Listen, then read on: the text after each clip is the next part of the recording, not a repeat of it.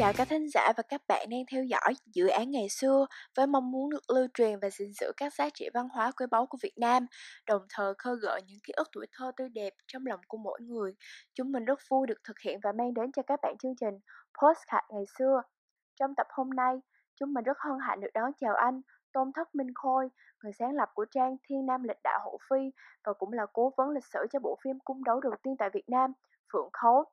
Em chào anh Khôi ạ. À. Thì lời đầu tiên đại diện dự án ngày xưa, em rất vui và trân trọng cảm ơn anh vì đã có cơ hội được làm việc với anh qua buổi trò chuyện này.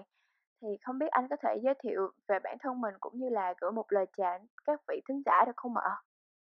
Tôi uh, xin chào ờ, tất cả những bạn thính giả của dự án ngày xưa.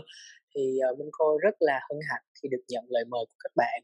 để đến để cùng chia sẻ một chút xíu với tư cách là một người bạn về đam mê lịch sử về cái nguồn cảm hứng và cũng giống như là những dự án lịch sử mà mình đang làm việc. Hiện tại thì uh, mình sinh năm 1997 thì năm nay là mình 23 tuổi. Uh, hiện tại thì mình đã tô mình học uh, trước đó là mình học tại khoa quan hệ quốc tế trường đại học khoa học xã hội và nhân văn và hiện tại thì đã ra trường được một năm. Uh, hiện tại thì mình đang làm phóng viên tại kênh 14 uh, thì bên cạnh cái công việc chính là phóng viên tại kênh 14 thì nhìn có vẻ rất là không liên quan đối với cái ngành học thì mình cũng theo đuổi uh, những cái dự án lịch sử những cái dự án cá nhân của mình. Đó như là một cái cách để mà thỏa mãn cái niềm đam mê của mình. Nhưng mà cái niềm đam mê đó cũng góp phần chung vào cái bộ mặt uh, của cái công cuộc um, phát triển văn hóa uh, một phần nào đó của cái công cuộc phát triển văn hóa lịch sử uh, dành cho giới trẻ. Dạ, vậy thì để mở đầu cho buổi trò chuyện ngày hôm nay, với vai trò là một người am hiểu và yêu thích văn hóa lịch sử, thì không biết anh có thể chia sẻ cho mọi người những suy nghĩ của mình về việc lối sống hiện đại ngày nay ảnh hưởng như thế nào đến văn hóa truyền thống được không ạ? Thì uh, như chúng ta biết thì với một cái người uh, gọi tạm gọi là chúng là anh nghiên cứu về cái mảng văn hóa này đi thì cái lối sống thì như chúng ta đã biết thì cái xã hội càng ngày càng hiện đại uh, cái xã hội vật chất uh, những cái uh, tác động những cái thú vui những cái sự phát triển của công nghệ của uh, rất là nhiều những cái nền tảng khác đã tác động mạnh mẽ vào Việt Nam. Và đặc biệt cái sự tác động này là một cái sự tác động của thời cuộc của tất cả à, đó là những cái điều mà tất cả những quốc gia trên toàn thế giới đang phải đối mặt trong cái xu thế thế này. Thì trong cái thời đại toàn cầu hóa thời đại của công nghệ 4.0 khi mà tất cả những cái rào cản giữa các quốc gia, giữa các dân tộc, giữa tôn giáo dần dần được dỡ bỏ, dần được hạ xuống, thì đôi khi chính là con người lại cảm thấy cô đơn hơn bao giờ hết. Khi mà con người chúng ta kết nối với lại toàn thế giới, khi mà con người chúng ta những những tưởng là chúng ta đang được kết nối đang được sống chung với nhiều thế giới thì đó cũng là lúc chúng ta cảm thấy cô đơn. Bởi vì đôi khi chúng ta sẽ cảm thấy lạc lõng bởi vì không biết uh, cội nguồn không biết gốc rễ của chúng ta là ai. Đó chính là cái việc là tình trạng của rất nhiều những cái bạn trẻ đang phải đối mặt với trong cái tình cảnh hiện nay. Tức là bạn à, chạy đua theo cái à, mà về mặt vật chất chạy đua theo những cái trào lưu hiện đại và các bạn dần là các bạn bị cuốn theo nhưng mà đến một ngày các bạn nhìn lại thì các bạn thấy là cái cuộc sống đời sống và tinh thần của mình nó trở nên khô khan nó trở nên rời xa cách với tổ tiên với dân tộc. Thì đối với anh á đó là cái thực trạng à, hiện nay. Anh không có phán xét đó là điều tốt hay xấu bởi vì loài người chắc chắn là cần cái việc phát triển cần công nghiệp hóa cần à, những cái ờ, công nghệ 4.0 để cùng phát triển. Bởi vì đó có quy luật phát triển tất yếu của loài người. Tuy nhiên trong quá trình phát triển đó thì rất là nhiều bạn trẻ và một bộ phận người tức là rất là đông người dân đã đánh mất đi cái cội dân tộc. Tức là họ chỉ tập trung vào những cái giá trị vật chất họ chỉ tập trung vào cái việc làm sao sống cho ngày hôm nay uh, gọi là những thứ gọi là cơm áo gạo tiền và họ đánh mất đi cái niềm vui và tinh thần. Họ đã quên đi không có thời gian quên đi hoặc là không có thời gian để nghĩ về với cội nguồn với dân tộc với văn hóa thì đó cũng là một cái điều đáng tiếc tuy nhiên thì đó là cái thực trạng nhưng trong những cái năm gần đây thì cùng với cái sự phát triển của xã hội thì người ta nói là phú quý sinh lễ nghĩa thì người ta cũng đã bắt đầu người ta tìm kiếm về cội nguồn để người ta tìm kiếm cái mối dây liên kết của mỗi người đối với tổ tiên, đối với tâm linh của mình. Dạ em cảm ơn anh. Vậy thì theo anh là những yếu tố nào đã đóng góp xây dựng nên cái giá trị văn hóa tín ngưỡng để nó được bảo tồn và lưu truyền đến thời điểm hiện tại ạ? À? Thứ nhất là bởi vì cái nền tảng vốn có của văn hóa Việt Nam đã là một nền tảng văn hóa vô cùng giàu đẹp, vô cùng có bản sắc, tức là trải qua rất là nhiều những cuộc xâm lược, những cuộc à, đồng à, đồng hóa về những cuộc đồng hóa về văn minh, những cái việc mà bà bắt phải cải cách ờ, đổi theo phong tục này, phong tục khác của những quốc gia mà đặt cái nền ách cai trị lên Việt Nam. Thì Việt Nam mình một mặt đã tiếp thu những cái nền văn hóa để tiếp thu những cái tinh túy mà bên ngoài đưa vào, nhưng vẫn giữ được cái văn hóa gốc rễ cội nguồn của dân tộc. Thì đối với anh, cái tính cách của người Việt Nam, cái cái bản chất của người Việt Nam là cái sự flexible, là cái sự mà dễ thích ứng dễ thích ứng trong mọi hoàn cảnh.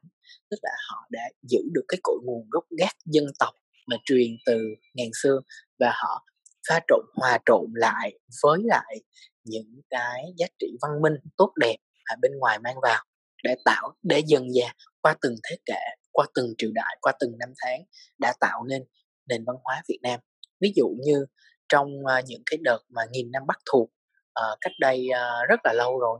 thì người khi mà người người phương Bắc đặt cái ách thống trị vào ờ, đất nước Việt Nam bên cạnh những cái chế độ tô thuế hà khắc thì họ cũng đã mang đến uh, cái nền văn minh họ cũng đã mang đến chữ viết họ cũng mang đến cái hệ tư tưởng và ngay, ngay cả người pháp cũng vậy. Tức là một mặt là chúng ta lên án họ là những người xâm lược là thực dân là họ đã giết hại đồng bào nhưng không thể phủ nhận là họ đã mang vào chúng ta cái triết lý triết học phương tây qua bao nhiêu năm thì người dân việt nam vẫn giữ được cái sự thích nghi đối với thời cuộc với thời với giai đoạn lịch sử. Họ giữ được cái cội nguồn gốc rễ của mình và họ tiếp thu cái tinh hoa của những cái nền văn minh nhân loại.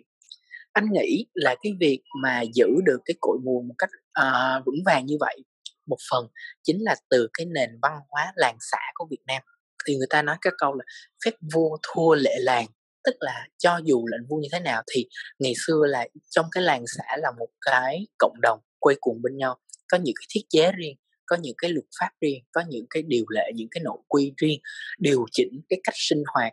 uh, điều chỉnh về cái tư tưởng đó và tất cả đều được bảo vệ trong cái lũy tre làng thì cái văn hóa làng xã chính là một trong những cái yếu tố tố tác động mạnh nhất giúp cho chúng ta bảo tồn được cái nền văn hóa đậm đà như hiện nay. Ừ, dạ. Vậy thì theo anh thì cái yếu tố nào khiến lịch sử có thể lôi kéo được những bạn trẻ hiện nay? Vì theo em thấy thì một số bạn trẻ hiện nay có tư tưởng là lịch sử, sử học là một điều khá là khô khan và nhàm chán gì ạ? Trước trước hết khi chúng ta nói về lịch sử thì lịch sử cũng như là một môn khoa học là một môn khoa học xã hội giống như là địa lý giống như là xã hội học giống như là nhân chủng học giống như là triết học tức là đã khoa học đã là gọi là khoa học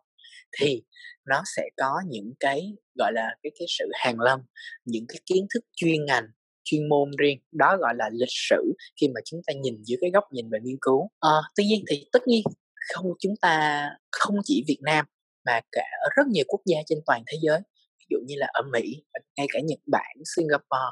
hay Thái Lan. Thì cái cái cái cái nhìn chung là cái cảm giác cái ờ, cái thái độ chung của giới trẻ đối với lịch sử là đều là cái sự ít hiểu biết, là cái sự dè chừng, chứ không phải chỉ của Việt Nam. Bởi vì á,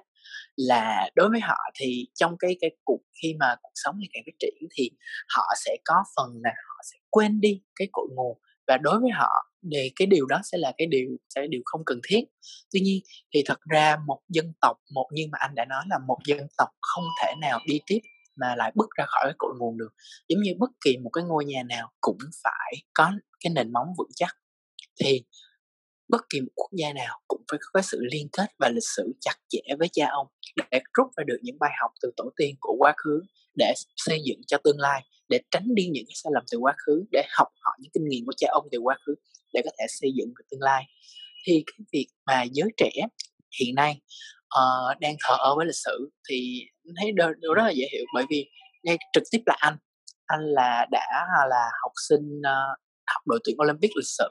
học sinh giỏi lịch sử cấp thành phố và đi thi quốc gia. Uh, thì tức là đầu tiên đến hết chính là ở cái phần chương trình học. Bởi vì thật sự là chương trình học ở đây là thực sự là phân bố chưa cân đối và khiến cho học sinh cảm thấy bị nhồi nhét nặng nề. Ví dụ như là một uh, một chuỗi sự kiện một khoảng thời gian nhưng mà đã bị nhưng mà qua 3 năm cấp 3 uh, ờ, qua 3 năm học thì lại bị học đi học lại hai ba lần.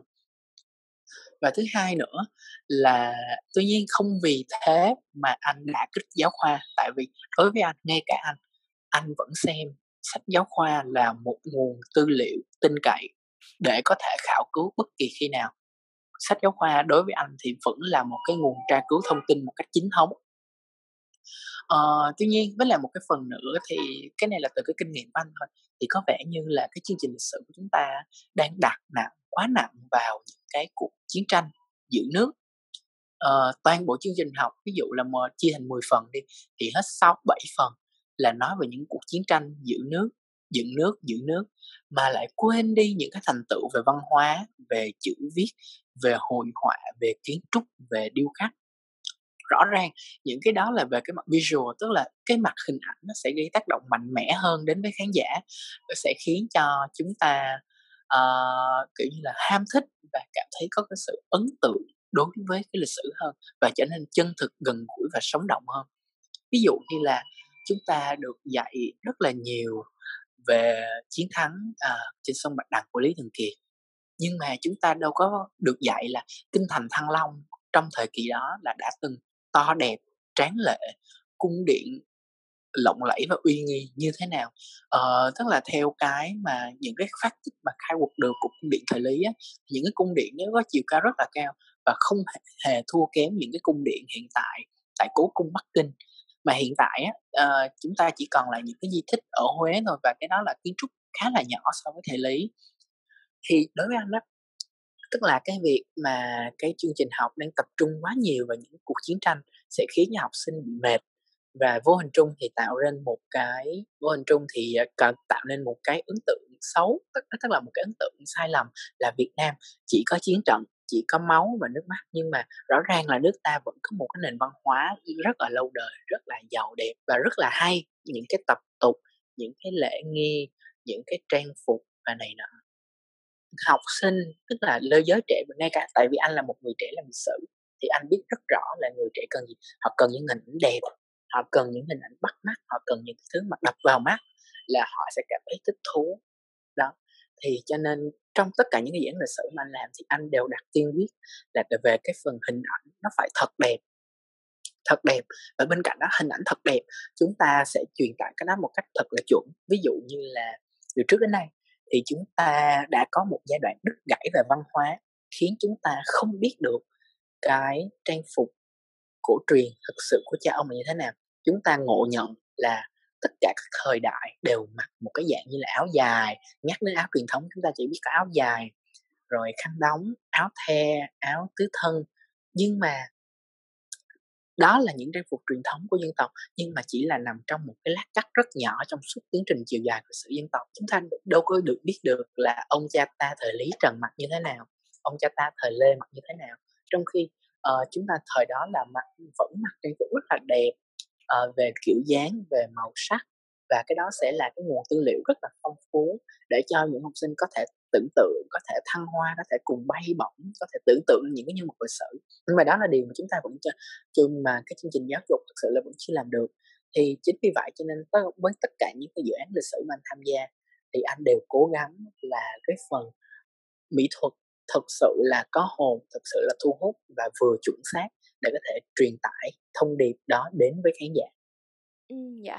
Thì đối với cá nhân em nha, thì em cảm thấy cách khai thác lịch sử của anh giống như một làn gió mới vậy tại vì trước đây em ít thấy có người nào mà khai thác lịch sử qua những cái như là hậu cung, lễ nghi cung đình hoặc là những cái trang phục truyền thống để mà hình tượng hóa lại một thời đại. Vậy thì anh có thể chia sẻ cho chúng em nghe một số cái kỷ niệm khó quên mà trong quá trình mà anh thực hiện cái việc mà tìm kiếm những cái hậu ở những cái lễ nghi cung đình hoặc là những cái trang phục truyền thống được không ạ? Thì thật ra cái việc mà về lễ nghi về trang phục này nọ thì thực sự thì anh đã từng, uh, tức là là một người mà tạm gọi đi, gọi là trong cộng đồng cổ phong, tức là cộng đồng cổ phong là hiện tức là chỉ lên một cái phong trào giấy lên của các bạn trẻ 9X, 8X và tìm về cội nguồn văn hóa của dân tộc và cội nguồn mà một cách chuẩn xác, nghiên cứu một cách có bài bản và từ những cái nghiên cứu thực hành và phục dựng lại thành à, thành à, trang phục đó. Thì anh đã gặp được rất là nhiều những cái người mà cùng chí hướng. Ờ, à, một trong những khoảnh khắc mà anh thật sự là cảm thấy vô cùng xúc động là có một người à, trong quá trình mà thực hiện phượng khấu thì ekip của phượng khấu là có gặp một nhà sưu tập cổ vật là là một chị ở ngoài Hà Nội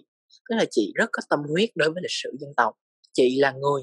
à, và và chị là người đã đấu giá thành công chiếc nhật bình của Mỹ Lương trưởng công chúa tức là chị gái của vua Thành Thái và là con gái của vua dục Đức thời Nguyễn đem về. Và nhờ nhờ ekip đoàn làm phim mà chị ở đấu giá đó đã kết nối được với hậu duệ đến với con cháu ruột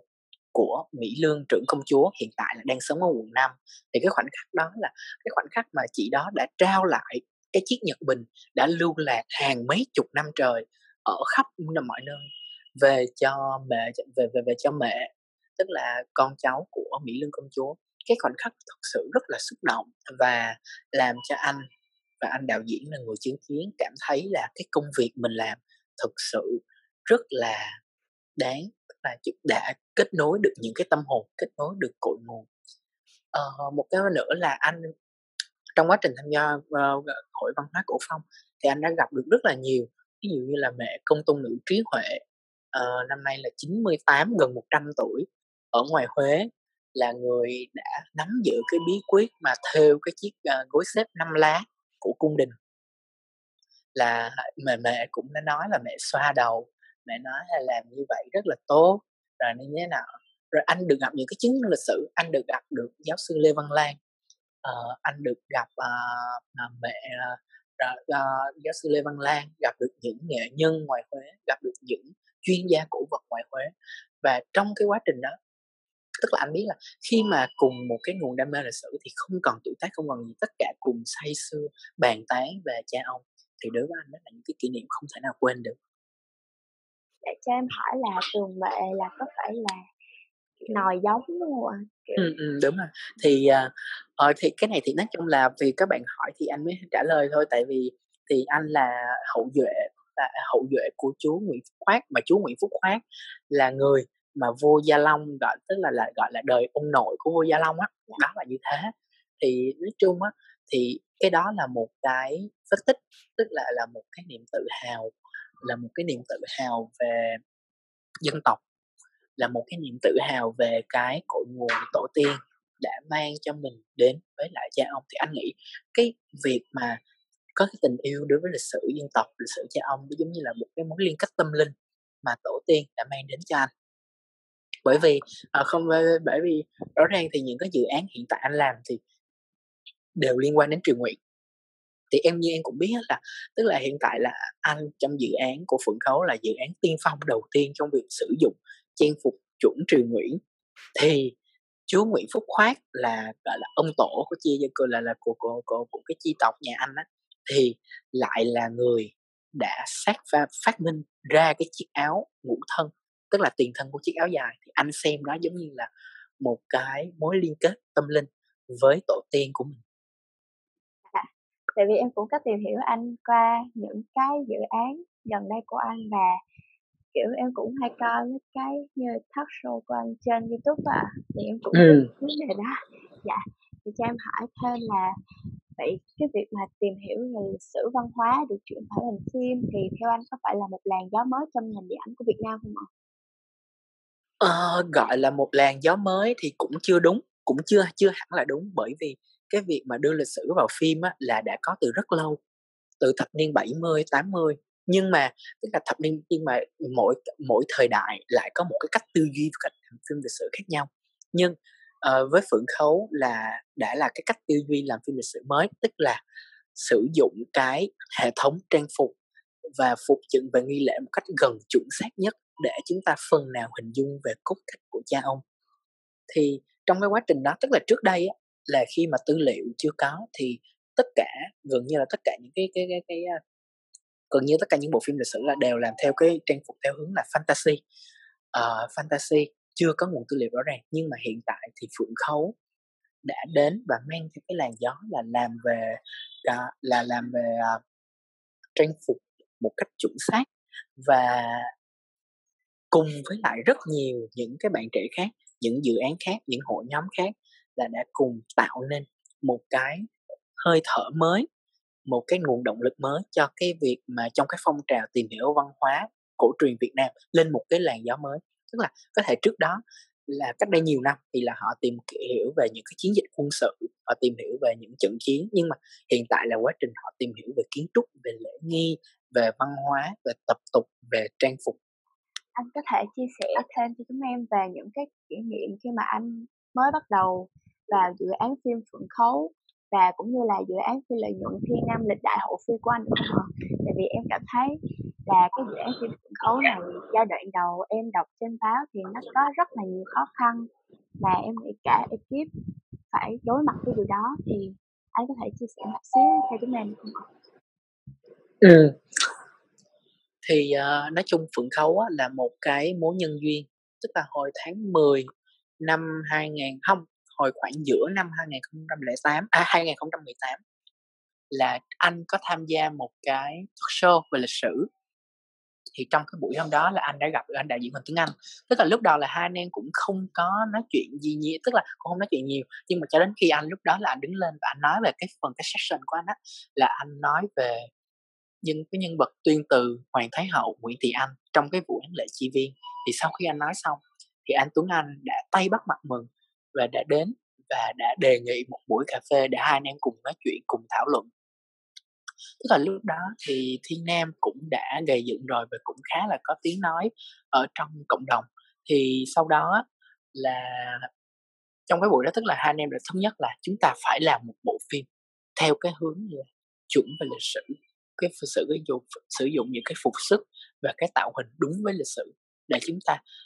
nối liền lại cái sự đứt gãy về văn hóa bấy lâu nay. Thì uh, nhưng mà sau khi nghĩ đi nghĩ lại thì bọn anh đã chọn là nhân vật là từ dụ tha hoàng thái hậu là một người phụ nữ rất là nổi tiếng của triều nguyễn. Bởi vì vì sao bọn anh lại chọn nhân vật từ dụ hoàng thái hậu và nhân vật và thời kỳ hoàng đế thiệu trị là bởi vì cái giai đoạn đó là cái giai đoạn mà gọi là người ta gọi là ít nhạy cảm về ừ, người ta gọi là ít nhạy cảm về mặt lịch sử. À, tức là chưa có sự can thiệp của người pháp nhiều vào quốc gia.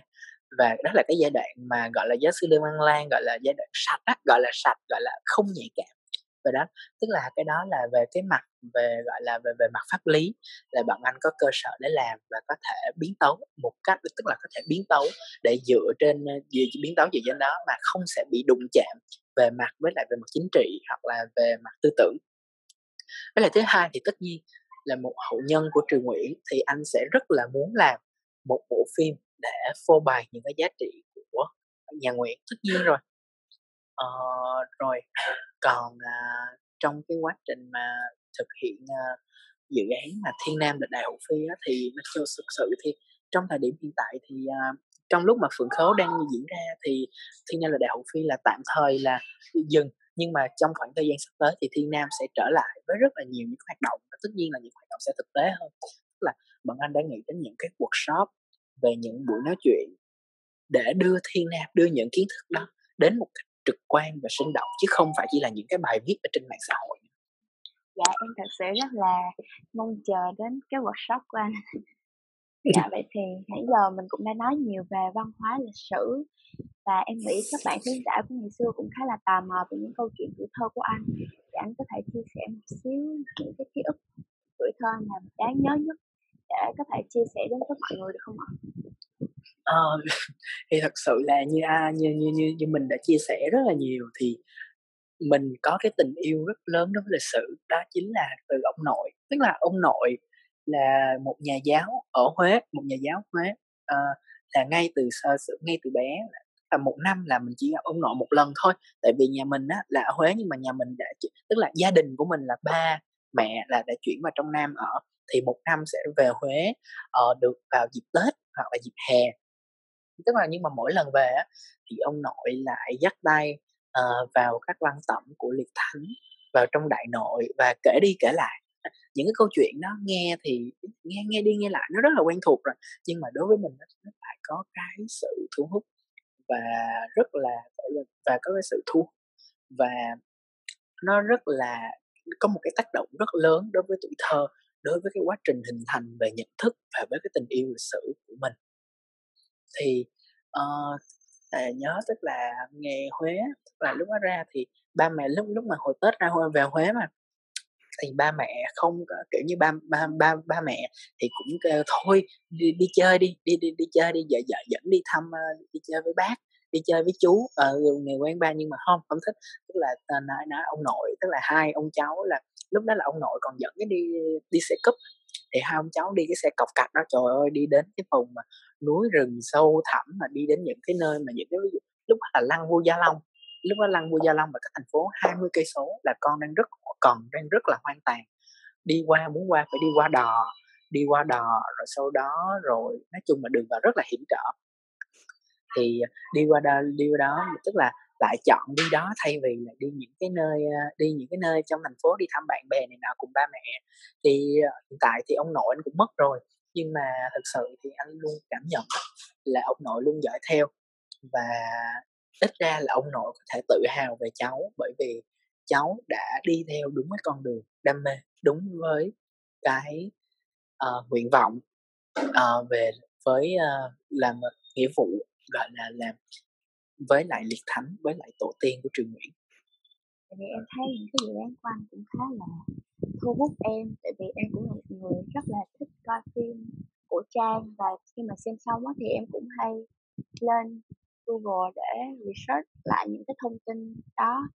Giống như là em sẽ đọc những cái thông tin đó coi là nó có giống như cái phim mà mình đang xem hay không, rồi em sẽ suy nghĩ về kiểu là em hình tượng em ngồi em suy nghĩ về những cái câu chuyện đó trong lịch sử nó sẽ như thế nào đúng không thì khi mà xem phượng khó thì em cũng rất là thích tại vì thứ nhất là cái âm thanh trong cái phim anh thì khi mà mỗi lần mà coi á, thì em cảm thấy cái âm thanh trong đó thật sự khiến em bị thu hút kiểu nó làm em cảm thấy hồi hộp theo cái tiết tấu của bộ phim luôn nên là cảm ơn em dạ em gửi lời cảm ơn thật sự đến anh và cuối cùng là anh có một lời nhắn nhủ nào đến bản thân của mình trong tương lai không ạ? Bản thân của mình trong tương lai à? Dạ. Ờ, để anh nghĩ coi. Ờ, anh nghĩ là đầu tiên là hy vọng Khôi của trong tương lai vẫn giữ được cái niềm